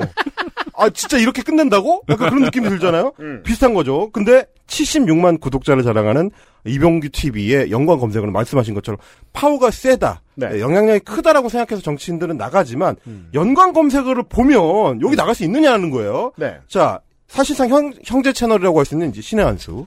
음. 그리고 이제 진성호 방송이라고 있습니다. 진성호 방송. 아, 진성호. 음. 진, 그니까, 저희 이제 여의도에서 한창 일할 때는 진상호라고 불렀죠. 그렇습니까? 아, 왜냐면 이제 이분이 이제 그 여의도의 그 동여의도 쪽에 있는 서여의도는 이제 국회를 보통 얘기하고 음. 동여의도에는 이제 금융권들이 있고 맞습니다. 마침 많은데. 그렇죠. 동여의도와 서여의도 사이에 이제 아, 룸사롱들이 많죠. 그렇습니다. 아, 이분은 이제 국회의원 시절 18대 국회의원 시절에도 이제 주로 음. 서여의도보다는 아, 이게 중간 그 여의도 쪽에서 음. 아, 밤 10시 이후에 주로 목격된다는 이제 목격담이 많았던. 아, 동가서의 화합을 위해. 아, 그렇죠. 이제. 이게 이제 대, 중이 쉽게 알 정도로 언론가에서 너무 유명한 얘기라. 음. 그러니까 그 대단한 성 구매자다. 아, 상당한 성구매자고 네. 어, 뭐 아, 그런 얘기 맞습니다. 여의도에 저는 이제 국회에서 일할 때니까 소위 이제 보좌관 통신 음. 상당히 신빙성이 높은 것들이죠. 네. 어, 따귀를 맞는 장면을 목격했다는 A 씨가 이제 음. 어, 제 아는 사람 중에 있고. 진성호 씨가요? 어 그렇죠. 어 이제 왜냐면 보통 이런 분들은 계산을 잘 안 해요. 아, 아, M, M이 아니라 계산을 잘 안 해. 네. 어, 그러다 보니까 이제, 아, 따귀를 맞고 있었다라든지, 음. 혹은 이제 그 택시 기사분들이 이제 실내에 그 블랙박스 두신 분들 있잖아요? 네. 어, 택시 기사 누구한테 협박을 당해서 얼마를 줬다. 어. 아, 뭐 이런 얘기들. 음. 어, 주로 그런 쪽으로 회자가 되시다가 소리 소문 없이 이제 국회의원 배지가 없- 없어지고, 그렇죠. 그 뒤로는 주로 이제, 어, 유튜브로 가서 극우적 방송을 하고 계신 진성호 방송. 얘기 나온 두 분, 강승규, 진성호 모두 저 서울이 지역구였습니다. 음. 그 서울에서는 2000년대에 이런 사람도 뽑혔습니다. 아 놀랍죠. 강승규 수석은 무려 마포 갑이죠. 음. 지금도 서로 친한 거예요. 그러니까 보면은 네. 자 진성호 방송 뭐 음. 우리 이제 안정권을 통해서 알게 된 음. 아, 뉴스타운 TV 음. 아, 이런 게 이제 주로 예, 검색어로 걸리고 어, 그거 유튜버란 얘기죠. 자, 처음에 매니아들은 좋아하지 않지만 Resident Evil 영화 첫 번째 작품이 나왔을 때는 매니아들도 수긍을 했습니다. 어 그렇죠. 네, 괜찮은 짜임새가 있었고 음. 이제 넓은 범위를 욕심내서 만들지 않았기 때문에 에, 어색한 부분도 별로 없었거든요. 음. 그 마지막 장면이 특히나 매니아들이 좋아하는 장면이었습니다. 지하철역을 뚫고 네. 병원을 뚫고 아지트를 뚫고 거기서 괴물들하고 싸우고 음. 겨우 태어났더니 온 세상이 다 좀비. 네. 그렇지 그렇지. 네, 라쿤 씨가 다 지배가 됐구나. 음. 라는 걸 알게 됩니다. 우리도 마찬가지입니다. 나왔더니 천지예요. 아 그렇죠. 정신을 못 차리다가 다시 돌이켜 보니 우리가 가세연을 볼 때는 이런 새로운 포장을 하려고 했죠. 어, 좀 덜 늙은 사람. 음. 교회와의 연관성도 적고 음. 말의 촌박함이 덜한 척을 하느라 애쓰는 음. 뭔가 신의 한 수에서 업그레이드 된 듯한 느낌을 주려고 애를 쓰는 음. 근데 지금 눈을 돌이켜 보니 그냥 신의 한 수 친구들로 다시 돌아왔습니다. 아, 우리가 그렇습니다. 이래서 허탈해요. 그러니까 여러분 우리는 어쩌면 지나치게 낙관하고 있었을지도 몰라요. 네. 이 뻘밭을 계속 헤매고 있어요. 이 세상을 너무 지나치게 낙관하고 있었어요. 신의 한수 뉴스타운이라니까 친구라니까. 그러니까 이제 저는 알고리즘이 드러나고 사람들이 다 인지가 높아졌기 때문에 뭐 이제 헬마우스를 안 해도 자정작용이 일어나겠거니라고 생각했던 그런 큰 착각을 했는데 어 그게 여의도 세계관만 커지고 있어요. 그렇습니다. 그 말하자면 오염된 그 하천이 네. 여의도 본류 한강으로 이제 합류가 되고 있는 줄은 몰랐던 거죠. 네. 어떻게 보면 그리고 대통령실까지 들어왔다는 얘기가 지난 헬마우스 코너 이야기였고. 그렇습니다. 근데 이제 이봉규 TV에 가보시면 5.18 관련된 얘기를 하는데 출연자는 지만원입니다. 10만 원. 전형적이죠. 아 네. 여고괴당 같아요. 어, 2020년 총선 부정선거론을 주창할 때 출연자 돌려막기? 아니요 지만원 씨는 저 고등학교 때부터 어, 이렇게 자꾸 나타나요 어디선가 네. 뚱뚱뚱뚱뚱 그리고 이제 맛없는 음식에 맛소금 같은 거죠. 아, 넣긴 넣는데 이게 무슨 의미가 있는 건지 잘 모르겠네요. 어 그러니까요. 네. 아니 프렌, 프렌즈의 커피 사장님 같은 거죠. 아, 그, 아까 건터. 시즌에 한 번쯤 네. 등장합니다. 아니, 스타벅스. 저 고등학교 때부터 지금까지 살아남아있는 농객이 누가 있어요. 어 그런 거죠. 음. 진중군하고 지, 저 지만원밖에 없네요. 네. 보니까. 예. 네. 그런 풍이고 어 그리고 이제 2020년 총선 부정선거론을 주창할 때는 이봉규의 옆에 이제 황교안이 앉아 있습니다. 음흠. 그리고 이제 민주당 고민정 의원을 두고 음. 어, 이분이 이제 뭐라고 방송을 했느냐면 어 이제 2021년에 이제 그 5월 재보궐 선거가 있을 때 서울시장 부산시장 재보궐 선거가 있을 때 오세훈 서울시장을 향해서 테러 시도를 했었던 그런 좀 이상한 분이 한 분 있어요. 50대 남성 분이었는데 음. 그 사건이 일어났을 때 그 배후에 주사파가 있고 음. 어, 그 주사파의 지령을 받은 어, 고민정 의원이 예, 중요한 역할을 했다. 사실상 지지를 했다라는 어처구니 없는 얘기를 자기 방송에서 했습니다. 어머, 그게 법에 수십만이 받겠죠. 심판을 안 받았나 보네요. 어, 그러기 전에 내렸습니다. 음. 어, 이분은 특질이에요. 특질. 이분은 어쨌든 TV조선이든 채널A든 한번 이제 갔다 온 분이기 때문에 네. 어, 그런 데 있어서는 가세형과는 약간 차별성이 있어요. 음. 어, 빠꾸를 해야 될 때는 확실하게 빠꾸를 아, 합니다. 약간 알리 스타일이군요. 어, 아, 이거 아니다 싶을 때는 바로 내려요. 네. 그래서 지금 제가 말씀드린 것들 있잖아요. 상당수가 지금은 볼 수 없는 영상들입니다. 음. 앞으로 보시게 될 영상들도 네. 남아있는 것과 남아있지 않은 것이 확실해요. 음. 어, 언론에서 문제가 되죠? 음. 그럼 저도 이제 기사로 접할 거 아니에요? 그럼 저장을 하려고 들어가잖아요? 이미 내려갔습니다. 오. 어, 이런 신속함을 갖고 있는 네. 자체 검열을 충실하게 하는 분이다. 벌처럼. 쏘고 나비처럼 도망가고 그렇습니다. 있습니다. 하지만 네. 안 내려도 내는 영상들에 이런 게 있습니다. 제목만 제가 읽어드릴게요. 음. 이준석 삼형살 꼈다. 8월 갇히는 운세. 장가는 가나? 아 이게 썸네일입니다. 그 옆에 이름은 뭡니까? 아 출연자가 이분이에요. 아 명화당 처녀보살. 자, 명화당 처녀보살에게 이준석 대표의 이제 사주를 본 거죠. 운세를 봤을 때 8월에는 갇히는 운세가 있고 어, 삼형살이 껴있다 지금. 이게 우리 동네 어르신들이 시간 날 때 보고 있는 유튜브 그거일 거 아니에요. 그죠? 이거 그거죠. 이거 그거죠. 예, 표심에 영향을 미치는. 여러분의 아버님, 여러분의 할아버님이 할머님이 보고 계신 그 영상이 명화당 처녀보살의 이봉규 TV 출연분이다. 이럴 수가 있다는 거고요. 다른 사명- 제목들을 보죠. 네. 사명살은 형벌을 당한다는 사- 살이라고 하네요. 아, 그래요? 네. 네. 음. 그러니까 세 자루에 칼을 마구 휘두른다는 뜻으로 음. 뭐 형벌을 당한다 그런 의미래요. 저지드레드야? 이게 자꾸 왜 그래? 아직 경찰 수사인데. 근데 이게 이제 삼심이 난 것처럼 말해. 웃긴 게 보통 처녀보살은 예언을 해야 되잖아요. 네. 근데 이 처녀보살은 일어난 사건을 해설을 합니다. 이미 지금 징계가 내려진 뒤에 나와가지고 시사평론 보살이네요. 그렇죠. 이준석이 사명살이 꼈기 때문에 저렇게 징계를 당한 것이다. 어, 그럼 나도 해, 나도. 그게 뭐 어렵나? 뭐 이런 거죠, 일대. 예언이라도 하지. 어, 그러니까. 자, 임세영 전 수행비서라는 분이 출연했는데 이분은 누구냐면 이준석 전 대표의 이분 방송 많이 다니더라고요. 총선 시절에 네. 그 이제 수행을 했다라고 음. 이준석 대표에 따르면 몇 달 안 했다라고 음. 하는 그분인데 이제 그분이 나와서 맞아요. 얘기한 이준석 쫄았나 벌벌 아, 아차 안에 웬 봉투 그 안에 뭐가 들었길래 뭐 이렇게 있, 있을 것 같죠 여러분? 네. 그 안에 뭐가 들었는지 안 나옵니다. 내가 씨, 다 봤어. 아씨, 어 얘기를 해줘야 될 거 아니야. 아, 이 명화당 처녀보살은 네. 아 정치평론계의 핫한 사람이네요. 아 진짜? 아, 네. 어 평론보살이구나 평론보살. 뭐, 뭐 영부인이 될 사주다, 이재명 한계점 왔다, 뭐 등등 음. 어 정치평론을 많이 했네요. 핫하신 분입니다. 예. 네. 그리고 이제 어 뽕평이라는 코너가 있어요. 네. 이봉규에서 이제 따가지고 뽕. 아 자기 평. 어, 이봉규가 이제 평론을 한다. 이제 음. 이런 그러니까 영상 논설 같은 거죠. 영상 논설. 네. 어, 요거의 제목은 김정숙 쌍욕 고소장. 영부인 출신인데 정말이야? SNS 난리 났다! 이렇게 돼 있죠.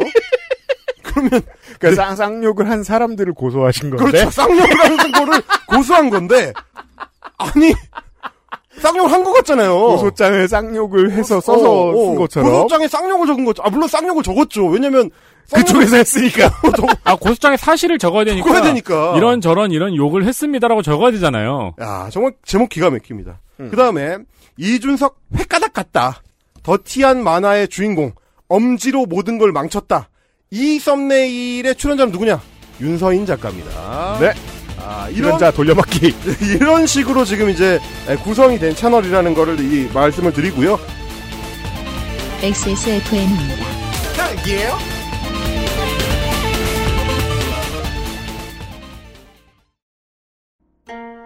전하, 선대부터 내려오던 그 방식 그대로이옵니다. 8시간 넘게 다려냈느냐? 예, 어, 8시간 넘게 달인 후 10분씩 4번 김을 빼고 불순물을 제거하였습니다. 음, 맛이 좋구나. 어마마하게 진상해도 괜찮은 게냐? 예, 남녀노소 누구나 드실 수 있도록 오랜 연구 끝에 나온 한방차이옵니다.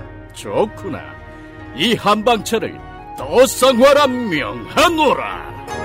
현대인에 맞춘 프리미엄 한방차 더 쌍화 날씨도 우중충. 그냥 우울하고 기분이 그렇네.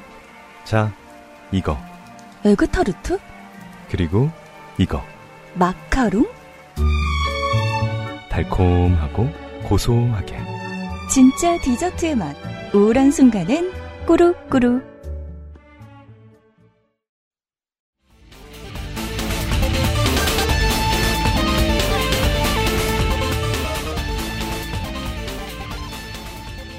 그런데 문제는 강승규 시민사회 수석이 출연한 것도 논란이 됐지만 네, 이런 방송에 그게 논란이 되면서 음. 어 2021년 12월 22일에 음. 매불쇼 네. 어, 매불쇼의 방송분이 다시 한번 회자가 됐습니다. 어, 매불쇼 측에 미안하게 생각합니다. 우리가 매불쇼 트는 방송이 아닌데 처- 최초로 헬마우스가 나가는 방송에 어, 제가- 방송을 틀게 어. 생겼습니다. 어, 네. 뭐 좋아할지는 모르겠어요. 나쁜 아, 뜻은 네. 아닙니다. 나쁜 뜻은 아니고요. 들어보시죠. 정치인들이 요즘 특히 국민의힘 그렇습니다. 정치인 신조어를 말하면 이게 유튜브에서 나온 얘기가 주로 많거든요. 근데 자- 그때 찾아봤는데 선생님하고 그 조 변호사님하고 두 분이서 하시는 말씀 중에 나왔던 어떤 신조어를 윤석열 후보 그대로 하는 거 보면서 아 이분이 지금 이봉규 TV를 보고 있구나. 내가 그걸 아, 이제 그걸 봤는데 아, 그건 어, 이제 증거가 있는데. 네. 어, 알고 이- 있나 보네. 윤- 윤석열 후보가 네. 나하고 만난 적도 없지만 어. 자면서 왜 고양이하고 왜 이렇게 사진 찍고 네. 나오, 네. 나왔잖아. 그 자면서 고양이하고. 그러면서 핸드폰 있잖아. 그 메리아스 입고. 어, 근데 그거에 몇 초간 이게 나왔어. 짤, 아, 짤이. 소리가. 짤이 나왔는데. 어, 이봉규야? 내 방송이야. 어. 이봉규 야? 자면서 그러니까 이봉규 자면서도 이봉규 사랑. 이거 표에 도움 안 되는 얘기가. 그래. 도움 안 되냐? 크게 얘기해. 도움 안 돼. 우리 도움 안 돼. 아니, 어차피, 어차피 저쪽은 안 찍을 거 아니야. 야, 자기 장사만 해. 야, 그러니까. 이게 자기 아, 너 장사, 윤석열 찍을. 거야? 너 안 찍을 거 아니야? 저쪽 최, 최진보 교수 찍을 거야? 안 찍을 거 아니야? 아니. 그러니까 상관없어. 아니, 선생님 봐봐요. 널리고 널린 증거. 네, 그렇죠. 꼭 셉니다, 이렇게. 아니, 그 사실 아무도 몰랐거든요? 그렇죠. 아무도 몰랐어요. 그, 이제, 고양이하고 이제, 그, 사이좋게 누워있는 거를, 음. 그 당시에 이제 하고 있었던 토리스타그램이라는 이제 인스타그램이 있었어요. 아, 그렇죠. 에, 이제 후보의 공식 그 인스타그램이었죠. 음. 그거 하다가 이제 개사과하는 바람에 그 날라갔던 그, 음. 어, 인스타그램에다가, 네. 이 반려동물들하고 사이좋은 한때를 영상으로 찍어서 올렸는데, 음. 그 누워서 보고 있는 휴대폰 화면에서 흘러나오는 음성이 음. 이봉규의 음성이었던 거죠. 이건 본인이 아니면 찾아낼 수 없습니다. 아이, 아무도 관심 없어요. 거기서 뭐가 나오는지 어떻게 알겠습니까? 왜냐면 배경 중에 배경이기 때문에. 그럼요, 그럼요. 이건 이제 컨텐츠 만드는 사람들의 능력 촉이 있습니다. 이고 서칭. 뭘 봐도 나 있나를 찾는 그 주의력이 없으면 못 찾습니다. 그래서 그러니까- 본인이 찾아서 떠듭니다. 그러니까 이게 문제 고리는 여기서 또 하나 발생하는 거죠. 강승규 시민사회수석이 나와, 나갔다. 음. 그리고 여기는 이제 구독자가 76만 명이나 되고 소위 보수 시청층이 두텁게 분포한다. 네. 그렇다 쳐. 근데 대통령 후보자, 어, 야당의, 제1야당의 대통령 후보자가 그 방송을 즐겨 시청하고 종종 거기서 나온 것 같은 발언들을 공적으로 발화한다. 이거 전혀 다른 얘기가 되는 거죠. 그럼요. 그러다 보면 저 같은 인간이 찾아봅니다. 음. 아니 도대체 뭘 어땠길래 여기에 도대체 누가 나오는 거야? 라고 찾아봤는데 이 음. 출연자들의 면모가 사실상 우파 블락버스터 급이더라. 강승규 시민사회에서 물론이고요. 네. 오세훈 서울시장 후보 나갔었습니다. 음. 황교안 미래통합당 대표 나갔었고요. 아, 이분은 자주 나갔어요. 음. 총선 지고 나서 맨날 나갔습니다. 네. 제가 이 사람은 못 근처. 어, 한 일곱, 여덟 번 나갔어요. 그것 때문에 졌어도 못 근처. 아, 그, 이거 얘기하느라 주구장창 나왔고. 그 다음에, 신인규 변호사. 최근에 이제 익숙한 이름이실 텐데, 왜냐면, 네. 이준석계의 핵심 인물 중에 한 명으로 지금 떠올랐습니다. 열심히 싸우고 있는 걸로 알고 있습니다. 소위 이제 국바세, 국민의힘 바로 세우기 운동을 네. 이제 이끌고 있는 그 신인규 변호사, 아, 합리적 보수, 바른정당 계열을 대표하는 합리적 보수를 주창하는 청년인데, 네. 그래도 이봉규 TV는 나갑니다. 자, 곽상도 의원, 전 의원, 아, 네. 지금 이제 출연했었고요. 음. 신지호 전 의원, 물론 나왔고요. 이때는 신지호 전 의원 같은 경우는 이제, 어, 윤석열 캠프의 특보 자격으로 음. 나갔었습니다. 네. 심재철 전 국회 부의장. 음. 당연하지만 차명진. 네. 차명진, 차명진 나오고요. 차명진 나갔었고. 네. 이정현 전 당연하고요. 이 사람도. 네. 네. 정호김이라고 지금은 좀 잊혀졌지만 뭐 옛날에 이제 국방 쪽에서 좀 이제 방구 좀 끼던 음. 함진규 전 의원 이런 사람들 옛날에 방구 깨나 꼈지만 지금은 좀 끈떨어진 분들 이런 분들은 이제 수집하는 용도로 좀 쓰이고 아까, 아까 들으셨다시피 임세영 씨. 그렇습니다. 그리고 이제 동료들 있죠 동료들 네. 업계, 친구들. 업계 동료들 네. 어 봉규와 친구들 음. 강용석 성재준 김부선 변희재 윤창중 허경영 다채롭네요. 다채롭고 그리고 웬만한 네임밸류로는 못 나간다. 어, 그러니까요. 어느 정도 돼야 나가는 거예요. 그러니까 기분 나빠하지 마세요. 되게 프라이드 축제 같아요. 극우들의 아주 다채로워요. 아, 그거, 그거 있죠. 트럼프의 주요 지지층을 형성하고 있는 조직 중에 이제 프라이, Pride Boys라는 게 있습니다. 그렇죠. 어, 걔네 같은 거죠, 이게 약간. 네. 어. 음. 프라이드라는 타이틀을 걸었지만 전부 백인 남성만 있는. Women for Trump 다 백인 것처럼. 어, 그런 거죠. 자, 그래서 늘 우려했던 지점이 이거예요. 이 네임 밸류를 보면, 아니, 이게 본류야. 여기가 메이저야. 이 메이, 이게, 이게 마이너 매체가 아니고, 언더그라운드가 아니고, 이미 한국 보수 우파의 중심 세력인 거예요, 지금 보면. 그러네요. 거의 트럼프의 Breitbart급입니다. 야, 이게 이래서야 되겠느냐라는 이 통탄이 한편에서는 나오지만 그럼에도 불구하고 우리가 모르는 사이에 에, 우리가 이제 기거하고 있는 전세방은 이미 곰팡이들의 이 서식지가 되어 있을 가능성이 높다라는 사실을 상기하게 되는 거죠. 이게 지금 그 스케일로 보면은 저희가 헬마우스에서 메인으로 달았던 대 중에서 가장 센 것 같은 그러네요. 네. 이게 사실 전성기 신의 한 수급이거든요. 그렇죠, 그렇죠. 어, 마어마한 인물들이 나가요. 근데 이봉규 TV의 특질은 뭐냐면 신의 한 수는 노잼이잖아요. 그래서 약간 점잖은 사람들이 보수 쪽에서 메이저 중에서도 많이 나가. 신의 한수는 요즘은 이제 거의 컨설팅인 것 같더라고요. 아무도 안 봐요. 그리고 약간 예. 우파 유튜버 컨설팅 같은 느낌이 들더라고요. 어, 저는 신의 한수 영상은 찾아보면은 그 Better Call Saul 볼때 기분 같았어요. 그 왜 롱테이크로 잡잖아요. 그렇죠. 그리고 별 일이 없는데 메시지가 많이 담겨 있어요. 맞아요. 그래서 우리 예전에 했을 때 이승만 피규어 음. 이렇게 서 있는 거 보고 있으면 가만히 있고 가만히 있어요. 그러니까 피규어도 가만히 있고 사람도 가만히 있어요. 그렇죠, 그렇죠. 그 그윽한 걸 보는 맛이 있거든요. 근데 유튜브 시청자들은 그걸 원하지 않죠. 이봉규 TV는 생동감이 있습니다. 다이나믹해요. 본인 자체가 광대기 때문에. 아, 예, 예. 그러니까 예. 중절모를 쓰잖아요. 음. 그리고 자기가 논설을 하는 코너의 이름이 뽕평이잖아. 음. 약간 이런 어떤 재기 발랄함을 어르신들은 느끼는 거죠. 심지어 19군 평론가래요. 어, 본인이 이제 그렇게. 네네, 이제 19군 평을 평론가. 군중, 아. 군중심리와 통념의 바위에 찌질하게 계란 들고 호들갑 떠는 방송.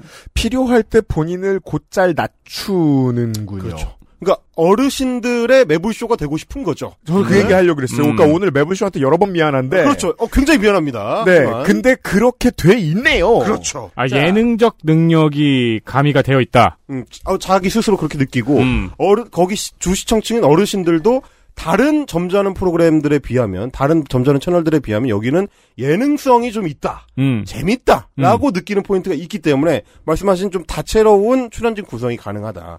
그래서 일종의 이제 어벤져스, 일종의 드림팀이 구성 가능한 이제 채널이 돼 있다라는 거고요. 자, 이렇게 인트로를 마무리하겠습니다. 어. 그래요. 시간이 이렇게 됐는데 어떻게? 아니 잠깐만. 두 페이지 했는데? 자, 보자고요. 어허. 내가 이래서 제가 말이 잘 없는 겁니다. 내가 죽어라 켄드릭 라마를 들어요. 그런다고 일상생활에서 켄드릭 라마가 하는 말을 하지 않아요. 음, 네. 목소리가 켄드릭 라마처럼 가늘어지지도 않습니다. 네. 제가 브레이킹 배드를 외울 때까지 봐요. 그런다고 어디 가서 혹은 뭐 제 아내에게 내가 곧 위험이다 이렇게 소리 지르지 않아요. 방송에서 많이 나오는 말을 하려면 정말 스며들 때까지 봤어야 됩니다. 방송에서 나왔던 말이 무의식 중에 툭 튀어 나오려면 귀에서 떠나지 않을 만큼 듣고 있어야 돼요. 그건 이제 저랑 제 친구들이 무한도전 유행어가 그러거든요. 그렇죠. 그래서 무한도전에는 어떤 짤방이든지 있잖아요. 그렇죠. 윤석열의 무한도전을 만나는 시간입니다.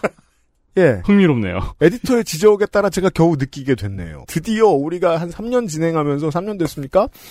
어벤져스 어셈블을 외치는 그날이 오늘입니다. 음.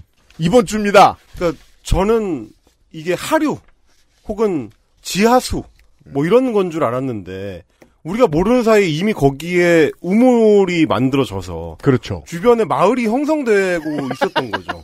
근데 그 마을이 분당만 해요. 신도신 거죠. 우물을 중심으로. 이기 한. 신도셨어요. 이게 제가 어저께인가 어저께랑 이제 오늘 새벽에 헬마스 원고를 봤어요. 음. 쭉 읽어보고 난생 처음 이 생각을 했어요. 뭐요? 홍준표가 낫겠네. 그렇게 홍직자가 되는 것이죠. 그렇죠. 그렇죠. 그렇습니다. 아. 이준석 대표가 플랫폼 만든다 그러잖아요. 마치 어, 자기 지금- 지지자들을 위한 플랫폼. 그게 청년의 꿈이잖아. 홍준표의 청년의 꿈. 네. 일찍 했던 사람이 이준석한테 넘어가듯이 말이에요. 그러니까요. 이렇게 정치는 역동적이고 이봉규는 뛰어놉니다. 이런 이야기 내일 계속 이어가 보겠습니다. 그것은 알기 싫다였습니다. 감사합니다. 고맙습니다. XSFM입니다. I D W K 헬이에요?